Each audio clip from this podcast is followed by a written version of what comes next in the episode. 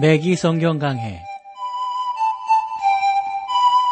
Thru the Bible 제공으로 창세기부터 요한계시록까지 강해한 맥기 목사님의 강해 설교를 보내드리는 맥기 성경 강해 오늘도 목동제일교회 김성근 목사님께서 말씀을 전해주시겠습니다.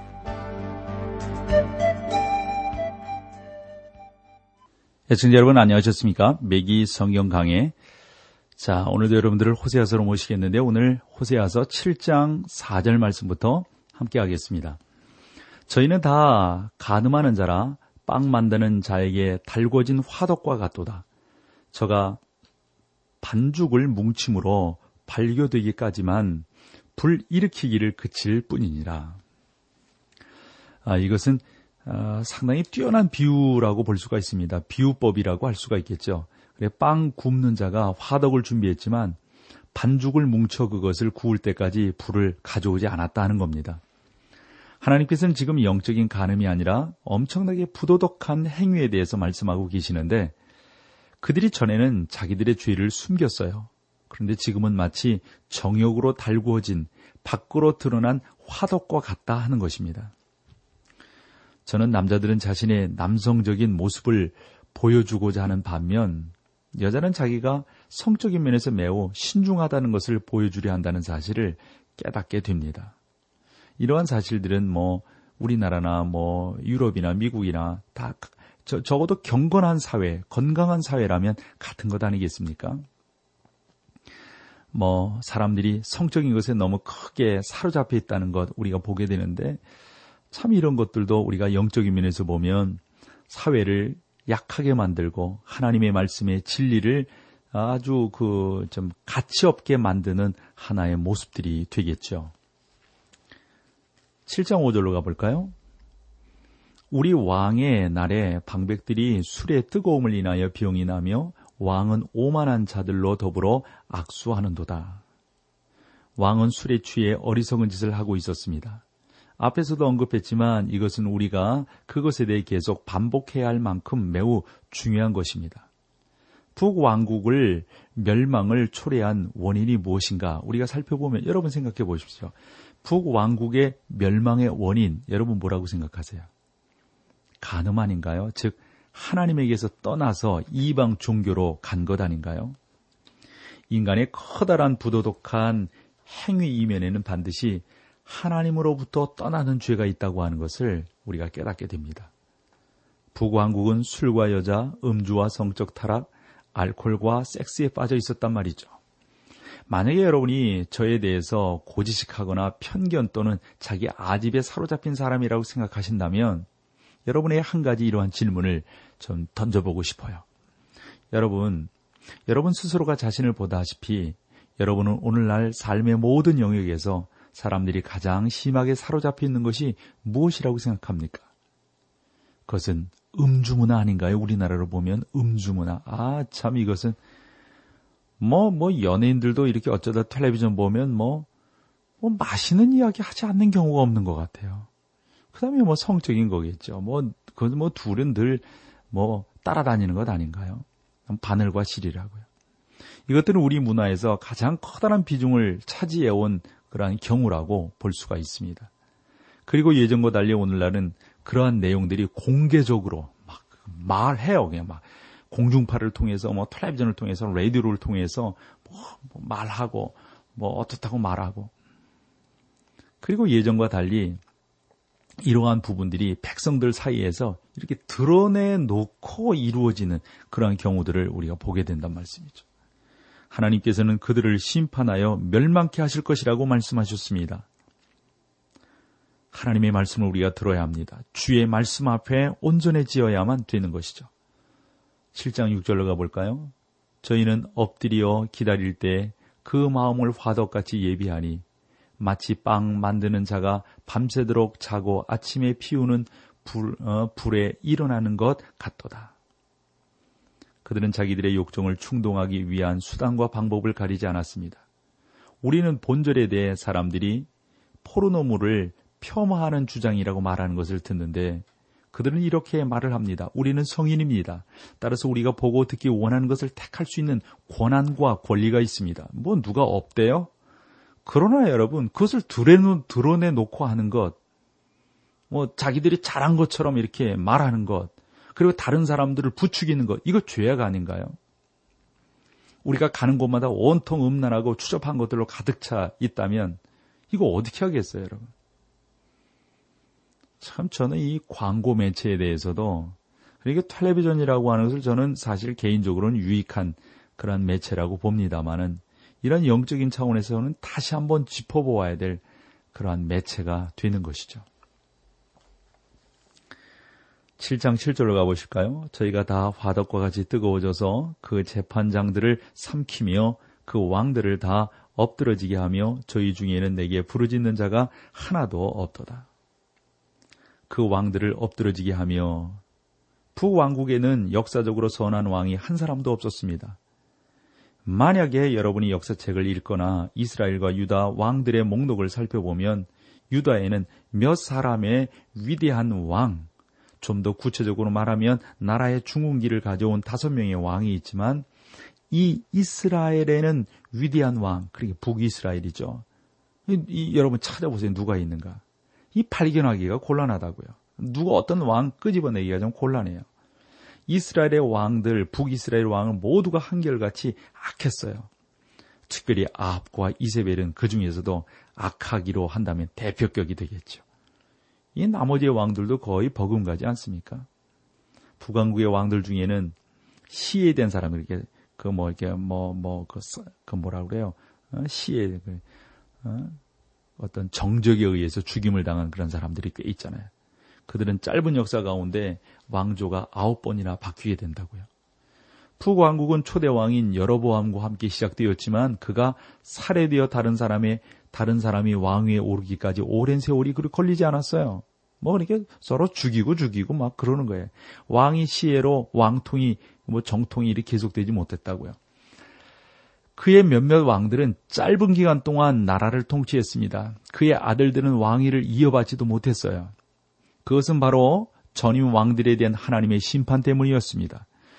여러분이 아는 것처럼 하나님께서는 다윗의 혈통을 택하시고 그들에게 복을 주실 것을 약속을 하셨습니다.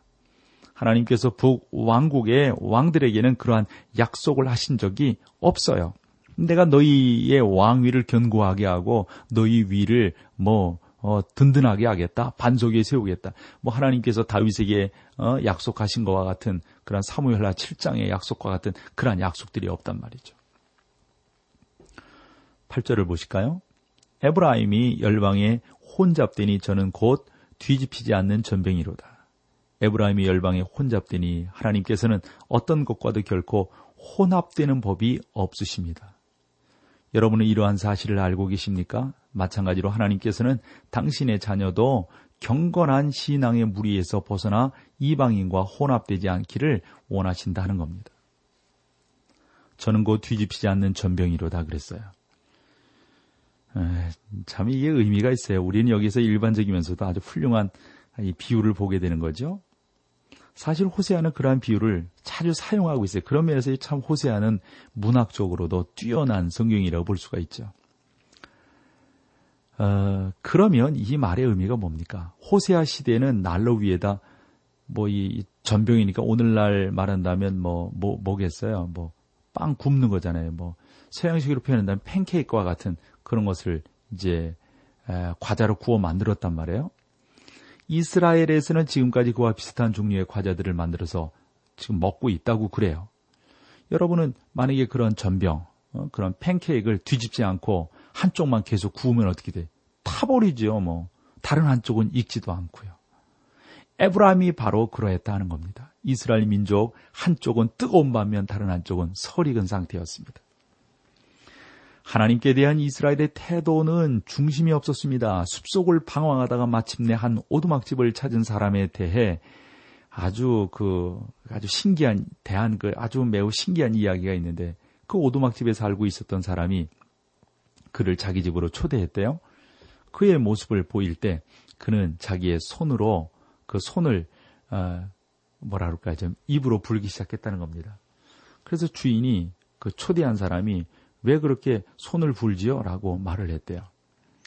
그때까지 이 방황한 이 방황하던 그 사람이 손이 시려우니까 이렇게 후, 후 이렇게 불었던 것 같아요.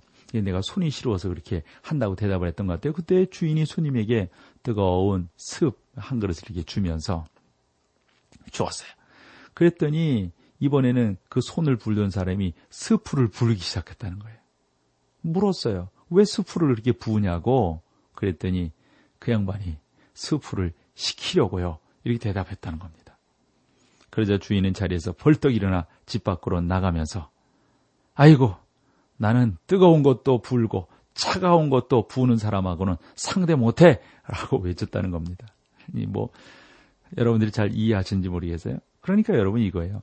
많은 사람들의 신앙생활 방법이 이와 같다는 거죠.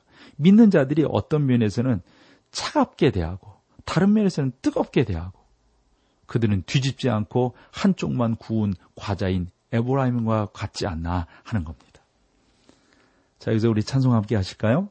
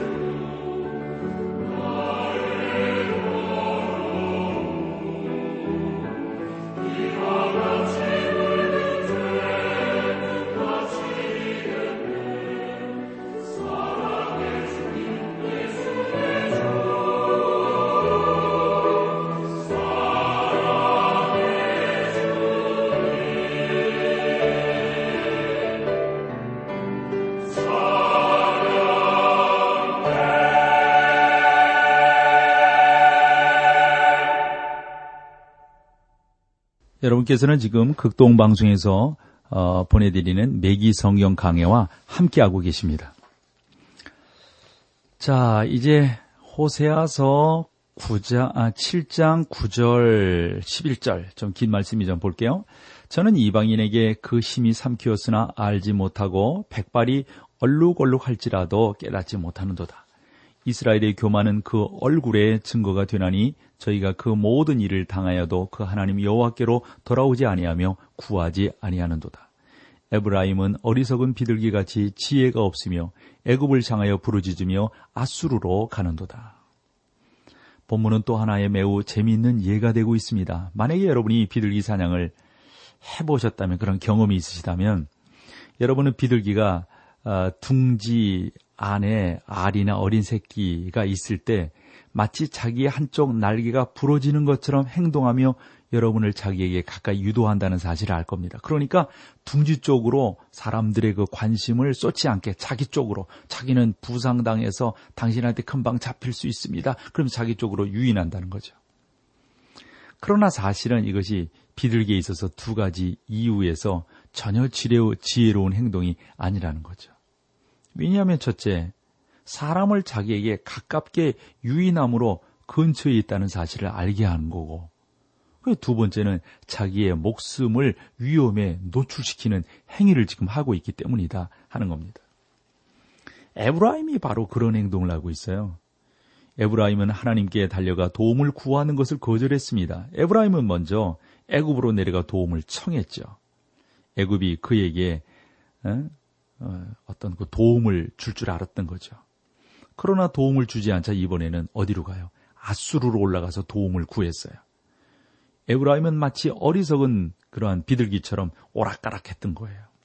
그러므로 본문은 에브라임의 모습을 얼마나 잘 묘사해 주고 있는지 여러분 우리가 우리가 그런 말 하잖아요. 가똑똑이라고 헛똑똑이라고 신앙생활하면서 헛똑똑한 사람들 우리 보게 되지 않나요? 이 가똑똑이에요. 진짜 똑똑해야 돼. 그것은 하나님 찾는 거예요. 엉뚱하게 혼자 잘난 척하고요. 혼자 많이 아는 척하고요. 혼, 이거 이거 하나님 모르는 분들 우리 미기성경왕의 청자 여러분들 그런 분 없으시겠죠. 정말 중심을 알아야 됩니다. 하나님께로 가야 이게 사는 길이죠. 괜히 비둘기처럼 어? 자기 새끼 구한답시고 자기가 뭐 다친 척하고 말이죠. 나 잡아잡시오. 그리고 내 새끼는 살려. 사람들이 그 빤히 알잖아요. 7장 12절로 가보실까요? 저희가 갈때 내가 나의 그물을 그 위에 쳐서 공중의 새처럼 떨어뜨리고 전에 그 공회에 들려준 대로 저희를 징계하리라. 어, 어렸을 때요, 이 커다란 박스를 구해가지고 그 한쪽 것을 그 이렇게 막대기로 이렇게 쳐 받쳐요. 그 이제 겨울철에 그런 거 하죠. 그리고 그 밑에다가 이제 곡식을 이렇게 놔요. 그럼 뭐 이제 새들이 뭐 눈 왔고 뭐 이러면 그 새들이 그 밑에 이렇게 받쳐놓은 그 밑으로 와서 그걸 먹으려고 그러잖아요. 그때 방 안에서 이렇게 줄을 잘 안 보이는 줄로 이렇게 매놨다가 탁 치면 어떻게 돼요? 그 안으로 그냥 새들이 그 모이 먹으러 들어갔다가 그냥 그냥 쏙 들어가 버린단 말이에요. 그럴 때 그거 잡는 거라고요. 그러니 여러분 새니까 말이에요. 어리석으니까 그게 자기 죽는지 모르고 그 안에 들어가서 그 곡식 주워 먹는다고요. 하나님께서 지금 말씀하시는 것이 바로 그것을 의미합니다. 하나님께서는 이스라엘 백성에게 그물을 치실 것이고요. 그들은 그것에 다 걸려 넘어지게 될 것입니다. 하나님을 당할 자가 누가 있어요? 13절로 가보세요. 화 있을진저 저희가 나를 떠나 아, 그릇 가슴이니라 패망할진저 저희가 내게 범죄하였습니다. 내가 저희를 구속하려 하나 저희가 나를 거스려 거짓을 말하고 하나님께서는 그들을 구원하셨지만 그들은 계속해서 살아계신 참 하나님으로부터 떠나가고 있습니다. 7장 14절 보실까요? 성심으로 나를 부르지 아니하였으며 오직 침상에서 슬피 부르짖으며 곡식과 새 포도주를 인하여 모으며 나를 거역하는도다. 이스라엘 백성들은 자기들이 겪고 있는 기근이 그들에게 임한 하나님의 심판이란 사실을 깨닫지 못하고 있습니다. 그들은 식량이 없는 것에 대해서만 지금 부르짖고 있죠. 이거 어떻게 하면 좋겠느냐. 7장 15절 16절 보세요. 내가 저희 팔을 연습시켜 강건케 하였으나 저희는 내게 대하여 악을 꾀하는도다. 저희가 돌아오나 높으신 자에게로 돌아오지 아니하니 속이는 활과 같으며 그 방백들은 그 혀의 거친 말로 인하여 칼에 엎드려지리니 이것이 애굽 땅에서 조롱거리가 되리라. 속이는 활과 같으며 여러분 이것은 목표물을 마치기 위해 화살을 당기자 활의 줄이 끊어지는 것을 의미해 줘요. 그러니 여러분 그것은 속으로는 활을 믿고 이렇게 땡기지만 이게 믿을 수 있겠어요? 이게 줄이 뚝 끊어져 버리니. 이것이 애굽 땅에서 조롱거리가 되리라는 말의 의미예요. 애굽이 이스라엘의 행동에 대해서 그들을 비웃고 조롱하게 되리라는 것입니다. 여러분은 본문이 하나님의 말씀 가운데 굉장히 냉소적인 부분이라는 사실을 알 수 있을 겁니다. 그 당시 호세하는 백성들로부터 그렇게 인기 있는 예언자가 결코 아니었어요. 만약에 그가 오늘날 예언 활동을 한다 해도 아마 역시 마찬가지가 아니겠어요? 그러나 그의 예언은 우리에게 주는 교훈이 너무도 큽니다. 따라서 우리는 이러한 예언들, 이 교훈들을 잘 받아서 우리는 하나님 앞에서 온전히 올바로 살기 위해서 다시 한번 힘써야 될 것입니다. 이렇게 7장을 정리하고 우리 8장으로 좀 넘어가 보죠. 8장의 총 주제는 이스라엘이 금송아지와 죄의 단을 찾아가는 것을 또 말해줘요. 선지자들은 모두가 자기 나라에 대해서는 그 나라에 해당하는 지역적인 메시지를 선포했거든요. 그러니까 그 메시지라고 하는 것은 그 시대에 살아 역사되어지는 하나님의 말씀들을 말한단 말이에요. 어, 그뿐만 아니라 오늘날 우리 시대를 넘어 먼 미래와 관련된 메시지를 선포했단 말이죠. 하지만 그들의 메시지는 오늘날 우리에게도 분명하게 적용이 되는 겁니다. 그러한 면에서 본다면 호세아와 에레미야 예언처럼 우리에게 적용되는 메시지가 또 있겠는가 할 정도로 우리가 보고 있는 이 호세아서는 참 요즘 시대를 정확하게 꿰뚫고 그 말씀의 의미를 되새겨 살 수 있는 길을 우리에게 보여주고 있다고 봅니다. 두 예언자의 그러니까 호세아와 에레미야 이 예언자들은 각각 자기 나라가 멸망하기 직전에 예언 활동을 했던 선지자입니다. 저는 우리가 그들의 메시지를 오늘날 우리나라를 향해서 주는 경종으로 받아들이기만 한다면 저는 우리가 살고 저 북녘 동포들도 살고 중국도 살릴 수 있고 우리가 선교사를 가장 많이 파송해서 하나님의 나라를 확장해 나가는 역사를 이루어낼 수 있으리라고 믿습니다. 따라서 과거 이스라엘과 마찬가지로 하나님의 심판이 불가피하다고 생각을 합니다. 이스라엘이 금송아지와 죄의 단을 찾아가는 것을 이제 보게 되는데 자, 1절에서 4절까지 좀 볼까요? 좀 긴 말씀이지만 나팔을 내 입에 댈지어다 대적이 독수리처럼 여호와의 집에 덮치리니 이는 무리가 내 언약을 어기며 내 율법을 범함이로다. 저희가 장차 내게 부르짖기를 나의 하나님이요 우리 이스라엘이 주를 아나이다 하리라. 이스라엘이 이미 선을 선을 실어버렸으니 대적이 저를 따를 것이라. 저희가 왕들을 세웠으나 내게서 말미암지 아니하고 저희가 방백들을 세웠으나 나의 모르는 밤이요 저희가 또 그 은 금으로 자기를 위하여 우상을 만들었으나 파멸을 이루리라. 이는 무리가 내 언약을 어기며 내 율법을 범함이로다. 하나님께서는요, 지금 당신께서 이스라엘을 포로로 잡혀가게 하시는지, 잡혀가게 하시는지의 이유에 대해서 지금 쭉 설명을 하고 계십니다. 하나님께서 앞서 이스라엘의 죄와 그들의 그들이 당신의 계명을 범한 것에 대해서 상세히 설명을 하고 계세요. 그럼에도 불구하고 이스라엘은 마침내 하나님께서 자기들과 맺으신 언약을 깨뜨리는 지경까지 이르렀다 하는 것입니다.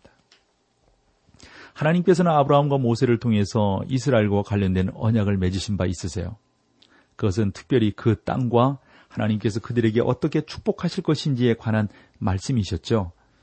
그러나 이스라엘이 하나님께 순종치 아니할 때 하나님은 어떻게 하셨어요? 그들을 그 땅에서 쫓아내게 하셨단 말이에요. 그리고 하나님께서는 다윗과 언약을 맺으셨어요. 그 맺으시면서 이스라엘 백성은 그러한 언약을 깨뜨렸지만 하나님께서는 그들을 뭐라 그럴까요? 완전히 버릴 수 없음을 지금 다윗에게 말씀하고 계셨던 겁니다. 하나님께서 모세와 맺으신 언약은 조건적이었, 조건적이었지만 아브라함과 및 모세와 맺으신 언약은 두 가지 모두 무조건적인 것이었습니다. 이스라엘 백성들은 언약을 위반할 수 있었으며 그렇게 했을 때 그들에게는 심판이 임하게 됩니다. 그들은 자기들의 땅에서 쫓겨났지만 그렇다고 해서 그것이 하나님께서 그들에게 영원한 그러한 버림을 이렇게 하신 것은 아니란 말이죠. 그것은 범죄한 시대에 다시금 쫓겨나긴 되지만 다시금 그곳으로 돌아오게 되리라고 하는 하나님의 사랑의 메시지가 그 안에 숨겨져 있음을 보게 됩니다. 이스라엘 백성의 출애굽 사건은 바로 이러한 약속의 성취입니다. 그리고 저 바벨론으로 끌려갔다가 그곳에서 돌아오는 것도 하나님께서 이와 같은 약속을 성취하고 계신다 하는 것을 우리가 볼 수가 있습니다. 그 하나님이 바로 저와 여러분들의 하나님이신 것을 분명히 바라보고 믿음으로 승리하며 우리가 매맞지 않으면 좋잖아요. 하나님 그분으로 인해서 승리하면 더 감사하잖아요. 그렇게 나아가서 하나님 기뻐하시고 승리하며 나아가는 저와 여러분 되기를 간절히 소망합니다. 함께 해주셔서 고맙습니다. 다음 시간에 뵙죠. 맥기 성경 강해 지금까지 Thru the Bible 제공으로 창세기부터 요한계시록까지 강해한 매기 목사님의 강해 설교를 목동제일교회 김성근 목사님께서 전해주셨습니다. 이 시간 방송 들으시고 청취 소감을 보내주신 분께는 나침반 출판사에서 신앙서적을 보내드립니다. 청취 소감을 남겨주실 분들은 극동방송 홈페이지 매기 성경 강해로 들어오셔서 사연을 남겨주시거나 문자로 참여하실 분들은 한 통에 50원의 유료 문자 샵 1069, 샵 1069번으로 보내주시기 바랍니다. 매기 성경 강해 오늘 순서를 마칩니다.